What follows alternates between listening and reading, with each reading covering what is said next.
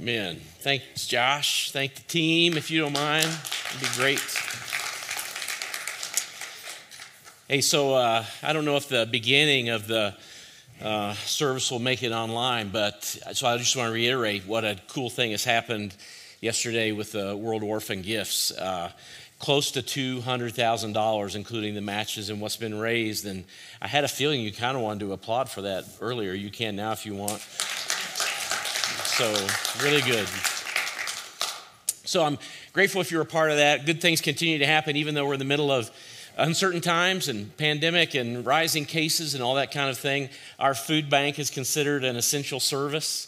And so we get to keep doing it uh, throughout. So we won't stop doing that. In fact, we started the food bank two weeks after the shutdown back in March. That's when we started it. And so it's kind of neat. The food bank crew, uh, Scott and his helpers, they got connected to a local uh, mobile dental clinic. They had contacted the church and said, We'd like to help. And of course, they get clients out of the deal, which is great, but they also do some free services and some free checkups and things like that. And so they came a couple weeks ago and set up in our conference room, and, and it turned into a little dentist office in there. And so they did checkups and worked with some of the clients of the food bank. It was pretty neat. Uh, one gentleman that is, uh, is here most weeks, he, uh, he needs dentures. He doesn't have any. Uh, he's, he's mostly gums.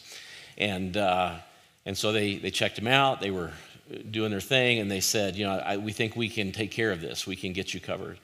And uh, I don't know if it's through Medicare, Medicaid, or, or just their benevolence, but um, won't be long and the man will have, uh, have some teeth. Are you thankful for your teeth? Yeah, yeah, I am. I'm thankful for my teeth. So, really neat story. So, if you would like to participate in their gift giving and all that sort of thing, they're going to have not just a food bank in a couple weeks, they'll um, allow uh, their patrons to come in and do some shopping for their families. And so, we've had a couple piles of gifts that have come in through the week. And so you can do that.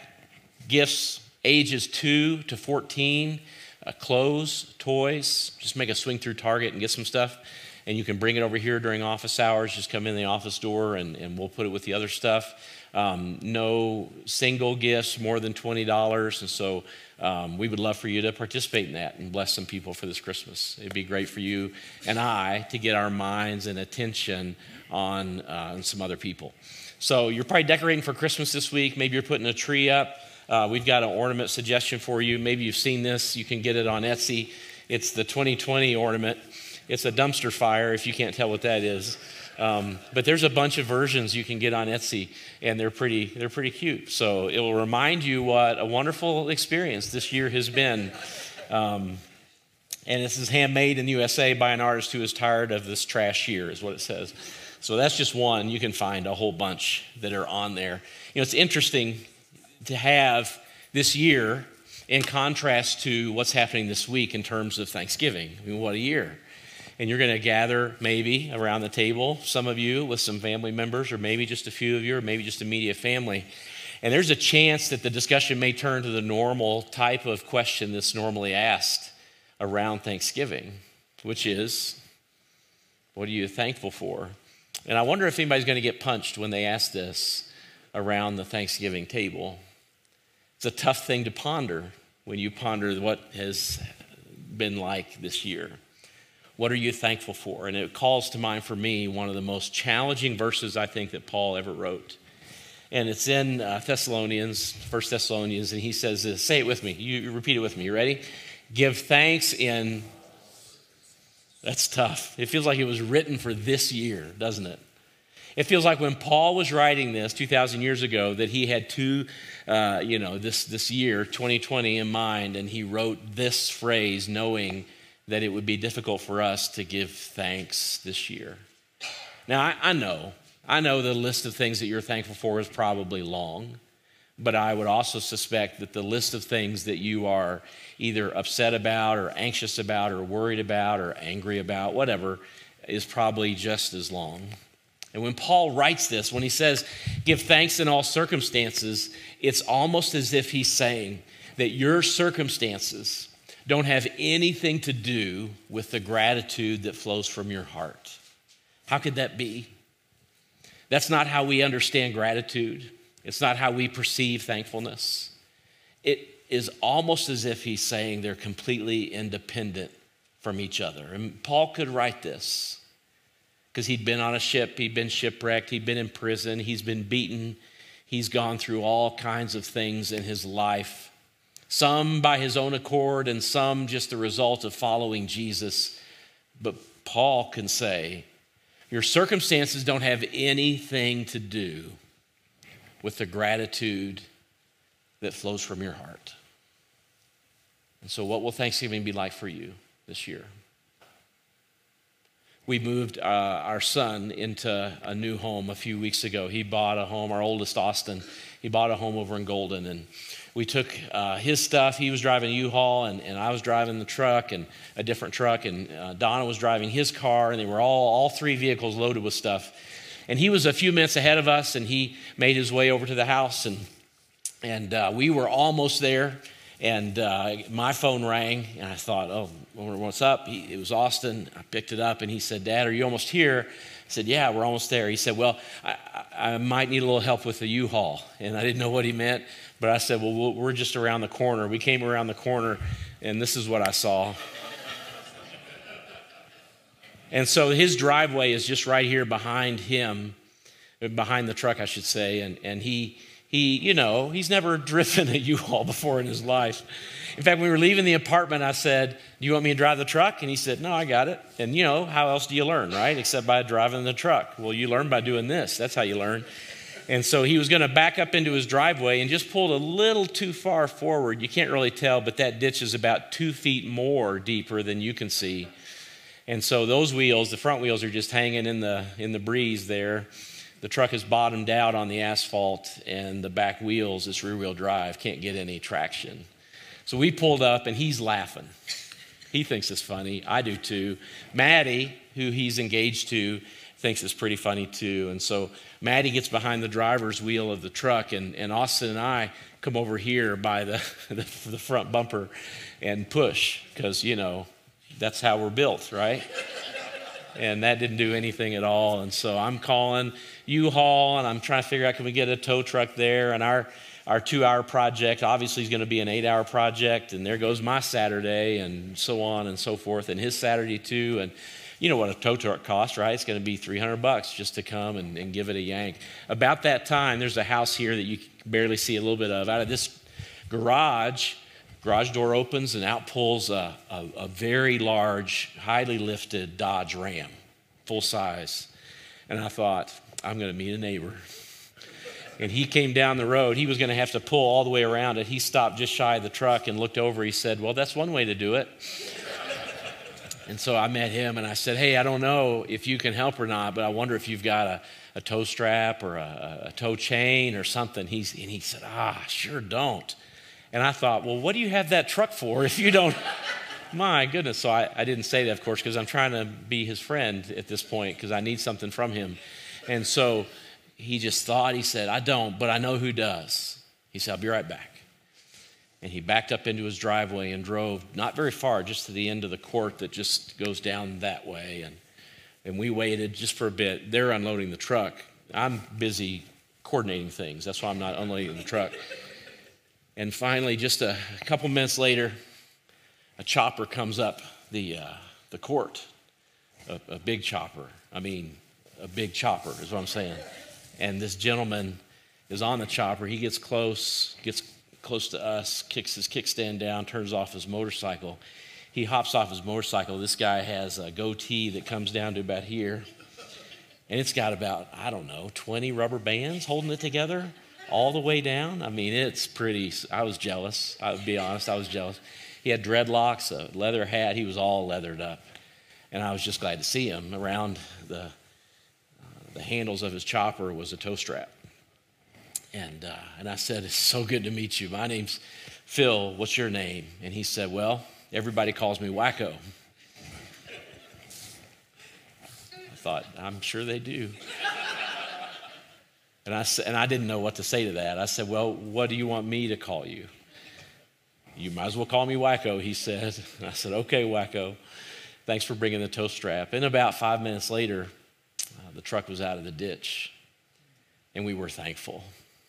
We were very thankful. Thankful to meet a couple neighbors.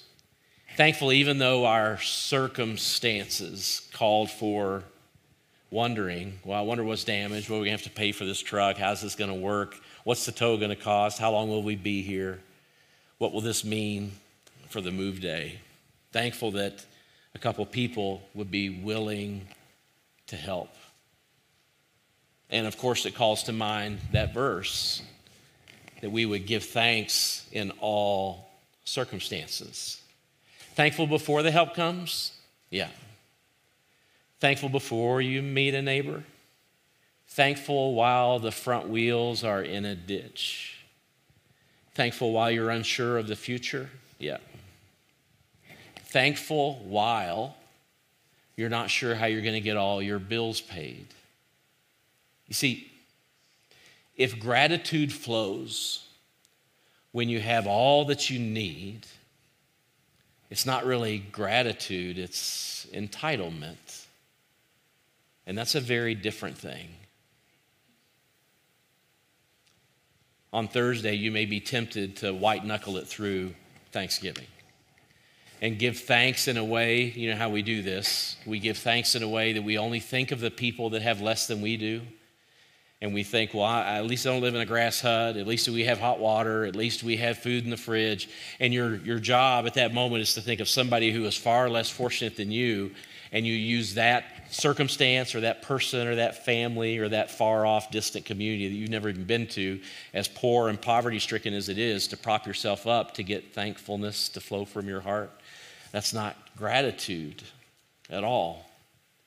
You don't need to white knuckle it through Thanksgiving and pretend that things are fine. Because guess what? Things are not fine.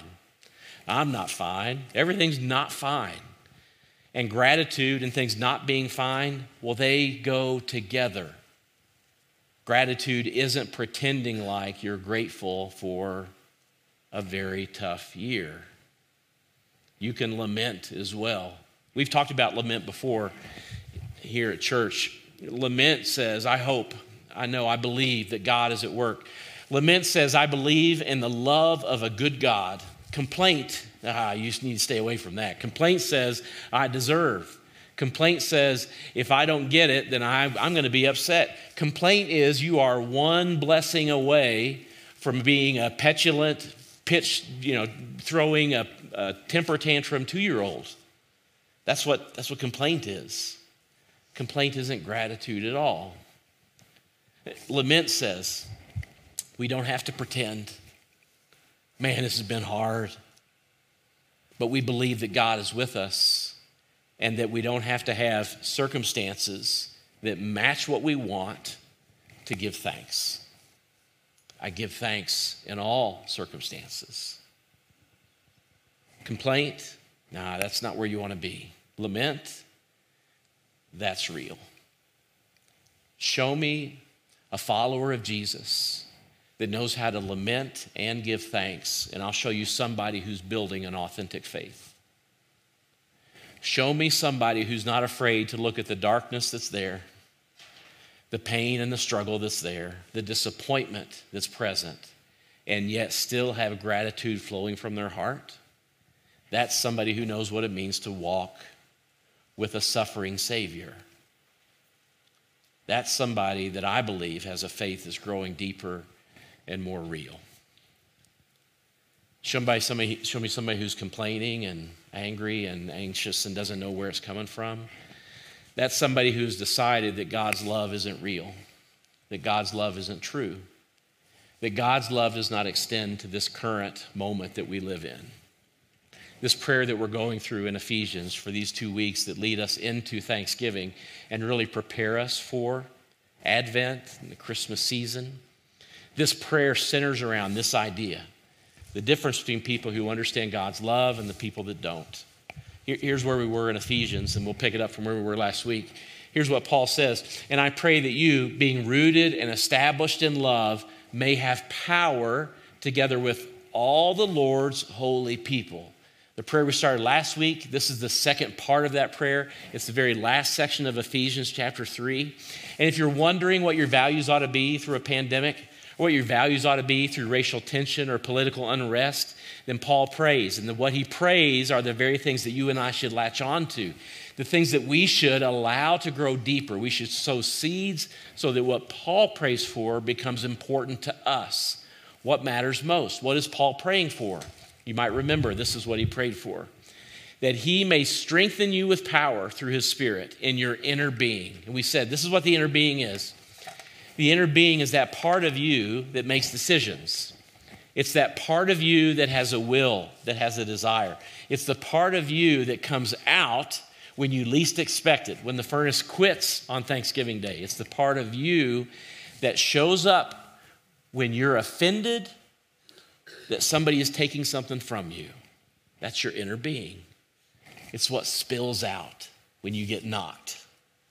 And Paul says, it's not how you act, it's what's there to begin with. It's not your behavior, it's not even your choices.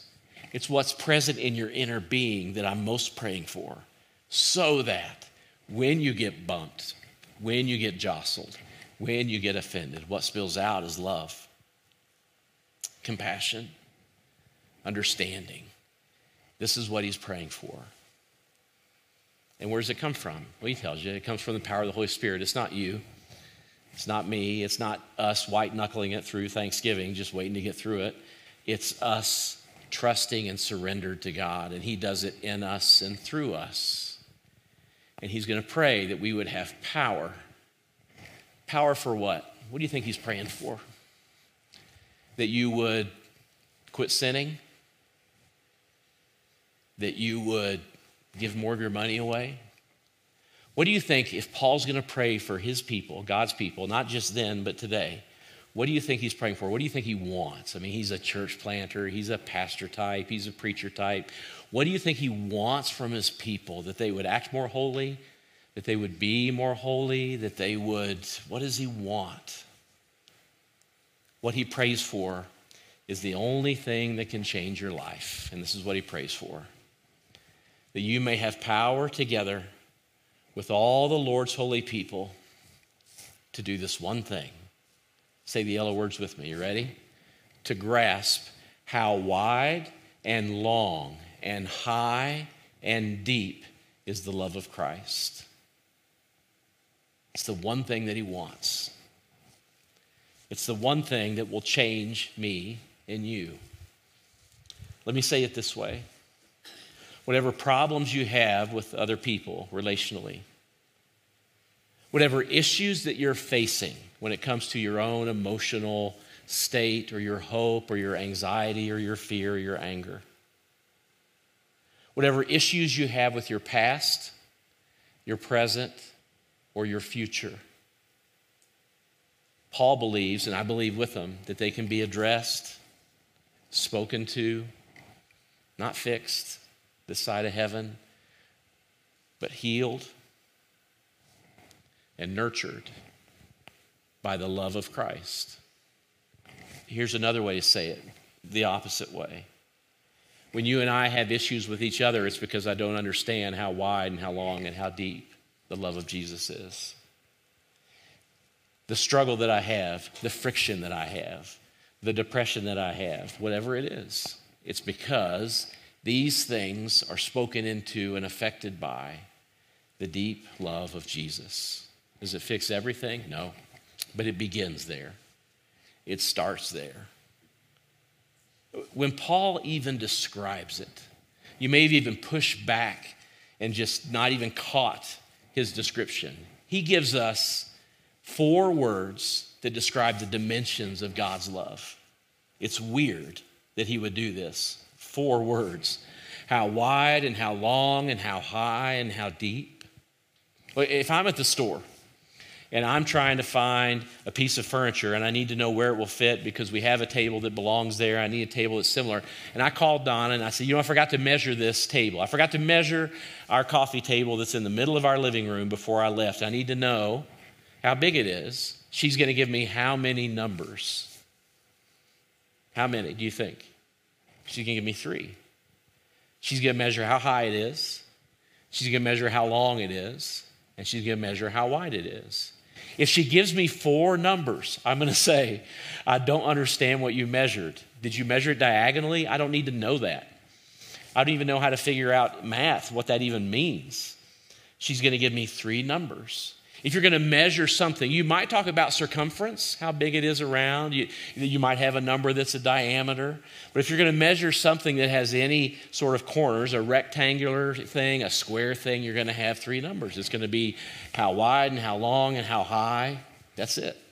But for some reason, Paul says that if you're going to measure God's love, it takes four numbers how wide, how long, how high, and how deep. It's almost as if he's saying that if you, if you want to grasp God's love, these two numbers that would normally be one, how high and how deep, represent the size of God's love. How high is what you can see, right? What's above ground. This is the love of God that you can see and it's visible, and you know what God's love is like that you can see. You experience it when you're on a mountaintop and you see the mountains in the distance. You experience it when you look up at the sky and you see fireworks and the light of the moon. You experience it when you imagine the cross and what the, those that were there that saw Jesus hanging on the cross, it's visible, it's above ground. You can see it, you can touch it, and you can feel it. And his love is incomparable.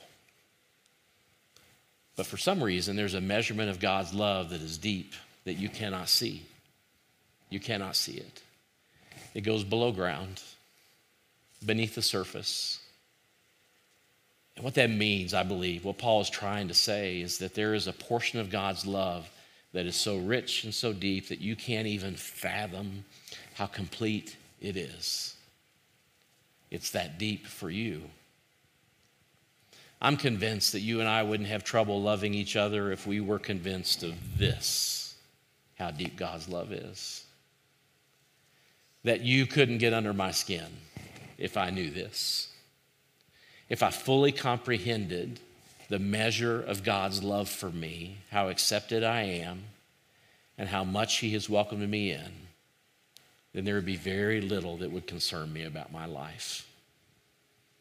I like the way Brennan Manning says it. Here's what he says If Jesus appeared at your dining room table tonight with the knowledge of everything you are and everything you are not, total comprehension of your life story, and every skeleton hidden in your closet, if he laid out the real state of your present discipleship with the hidden agenda and the mixed motives and the dark desires buried in your psyche, you would feel his acceptance and forgiveness. Can you imagine that? There's a number of scriptures that talk about the reality that you and I will be called to account one day for all of our behavior, that, that everything we have ever done will be brought into the light. Do you ever read a scripture like that and think, oh, do you get a little nervous? You start thinking, I don't, I don't know about this church thing. Maybe I don't want any part of it. Do you read portions of scripture and believe that they're are many facets of God like a diamond, that, that one side is love and another side is judgment, and another side is his fury, and another is his anger, that he is a consuming fire. You and I, maybe we grew up in a church that implied that God was, I don't know, maybe schizophrenic, that he had eight personalities and they showed up at different times.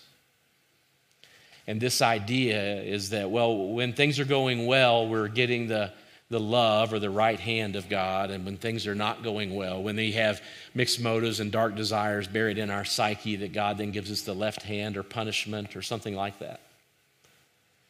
This misunderstanding of God contributes to us keeping our distance from Him. And it contributes to us deciding that we'll have one portion of God, the portion that we like. It's true, Scripture says that God is sometimes angry. It's true that Scripture says he is a consuming fire. But his very nature, from beginning to end, the story of God, Genesis all the way to Revelation, is that his identity, the core of who he is, is love. This is why Paul says, I'm going to pray that you would have power But the power isn't that you would knock off that sinning. The power isn't that you would become a different person altogether or more like your more holy friend, the way they live. I'm going to pray that you would have power to grasp, to understand, to comprehend how high and how wide, how long and how deep the love of God is. That's the only thing that will change your heart, the only thing that will transform you. And when you read a quote like Manning's here, I see, maybe you do too, the comprehension of your life story, the stuff that is seen and the stuff that is unseen. Your motives that are poor, your, your dark desires buried in your psyche, all of this, Jesus sees all of it. Uh, Jesus isn't waiting for you to get cleaned up so that you can fix things and then he can welcome you in. This is how deep his love is. This is how powerful it is. And Paul, when he says, This is what I'm praying, that you would grasp how wide and how long and how deep is the love of Christ. There are two kinds of people that have issue with what Paul is trying to put forward here. One is the, the lot of us in the room or listening online that are dirty, rotten sinners and know it, have a hard time with it. Well, if you knew everything about me, you wouldn't love me. If you knew everything about me, there's no way God would welcome me in with his open arms. The other group that has a hard time with what Jesus is saying are legalists. Legalists sounds like an ugly name, I guess, but really, legalists are people that value appearances over what's deep inside a heart. Or they value how it appears over what somebody actually deeply has made, the image of God. Both groups don't really believe what Paul says here at all. And you can see it pretty obvious when Jesus walks the earth. Jesus goes in Luke chapter 7 to a man's house for dinner, a friend of his, his name's Simon. And Simon's important, and he has some religious standing, and he has other friends that are at this dinner. While Jesus is at the dinner, he's sitting and he's reclining the way a Jewish man would during dinner. A woman comes in to this man's probably outer porch, but maybe his home. We don't really know. And when she comes in, everyone knows who she is. She has a reputation about town. And people know who she is and how she lives and she's embarrassed to be there, but she wants to interact with Jesus. And so she comes up behind Jesus and she gets close to him, and now behind him, she begins to kneel down and she just begins to weep. Her tears cover Jesus' feet, and she anoints his feet beautifully. The aroma fills the room. And Simon thinks if Jesus really was the Son of God, he would know what kind of woman this is. She was probably a prostitute in town. Her reputation was, well, she had all kinds of dark desires from that other quote that we talked about. And then Jesus tells Simon a story because he knows exactly what he's thinking. He says, Simon, he tells him a parable that really sort of puts Simon in his place. You can read it for yourself in Luke chapter 7. And so, even while a guest in his home, Jesus is there, this story lowers Simon's position. And then he looks at the woman and he says, Your sins have been forgiven. And he takes the woman and he lifts her up. There's two kinds of people that have a difficulty believing that God's love is big enough even for you or for that jerk that you ran into the other day, or for that person in your family who you can't believe they're invited to dinner. Two kinds of people those of us who know we're dirty, rotten sinners, and those of us who hold people to a different standard that we can't even meet ourselves. And Paul says, I wish you had power to grasp how deep God's love is for you that He sees you, that He knows you, that there's nothing hidden from you, from Him at all, and that He welcomes you in. Does that mean He's okay with all the things that we've done? That's not even the question. The question is Is God's love large enough for somebody like you? And all the people that we sit in judgment of And the answer is immeasurably. He goes on to say this in this passage. And for those of us who've been church a long time and, and we know the word and we're familiar with all kinds of things when it comes to Jesus and God and history and Bible and doctrine, he says this and to know this love that surpasses knowledge, that you may be filled to the measure of all the fullness of God. In other words, if you would like to be filled with the fullness of God and love the way he loves, the only way for you and I to do that is to grasp how wide and how long and how high and how deep is the love of Christ that extends to you even to the depths of the worst part of you that maybe you don't even have awareness of. And if that's true, then you will be filled to the measure of all the fullness of God. Here's another way of asking that Who is it right now that you're having a hard time loving? You can think of somebody pretty quick. If maybe a type of person comes to mind pretty quick, or maybe a whole group of people pretty quick, then there's a good chance that you might not know how wide and how long and how deep Jesus' love is. Because you can't give what you don't have. And if you have it, then you can't help but give it away we're not through the mess that we're in, and as a country, and as a people, as a culture, not by a, a long sight. It's going to get harder before it gets easier. Tension will get thicker before it's lighter. What God is looking for men and women who are convinced of God's love for them that they may share it with those around them. What God doesn't need are more people walking around in judgment and condemnation of others. There's plenty of those. You've met them, right? We've been them, haven't we? What God is looking for are men and women who can give and love because they have received it too. So, as we embark on this Thanksgiving week, will you be somebody like that? Here's how Paul ends the prayer. And we'll invite the worship team up. And this will be sort of our thoughtful benediction as we prepare to echo what's true in the scripture. Amy will lead us in a song that will remind you that it's not me, it's not my wisdom, it's not my effort, it's not my ability, it's only Christ in me. And because of that, then we can say this together. In fact, let's read this together, and I'll close this with a short prayer. Let's read it with a little bit of energy and and with some conviction. Are you ready? This is the end of chapter 3. Now to him who is able to do immeasurably more than we all than all we ask or imagine according to his power that is at work within us to him be the glory in the church and in Christ Jesus throughout all generations forever and ever amen and so lord we pray this right now together as a church family right here in this place and throughout all of the homes the places that are gathered in your name. And we pray this to you, you who is able to do immeasurably, immeasurably more than we could ask or imagine, more than we could dream or fathom. Lord, there's some listening right now that believe that they are beyond the scope of your love, that they are so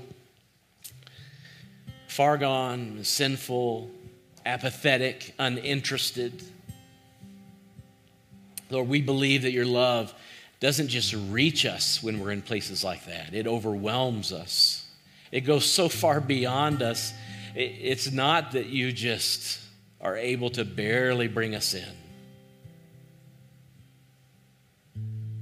Father, there's not one of us listening that has been someplace where your love wasn't there first. Or we can come to you with our hands open and confess the most uh, grievous, the most horrible, unthinkable things that we have thought or that we have done, and know that your love envelops us even then. And so, Lord, we bring to you all of it our pride when we do something good, our shame when we are hiding in the shadows. We believe we couldn't even begin to fathom the scope of your love. And so today we give thanks in all circumstances, knowing and believing that it is only Jesus in us that allows us to love and to know you and to experience your grace and your mercy. And so we honor you with these words. We pray that they would find fertile ground in our hearts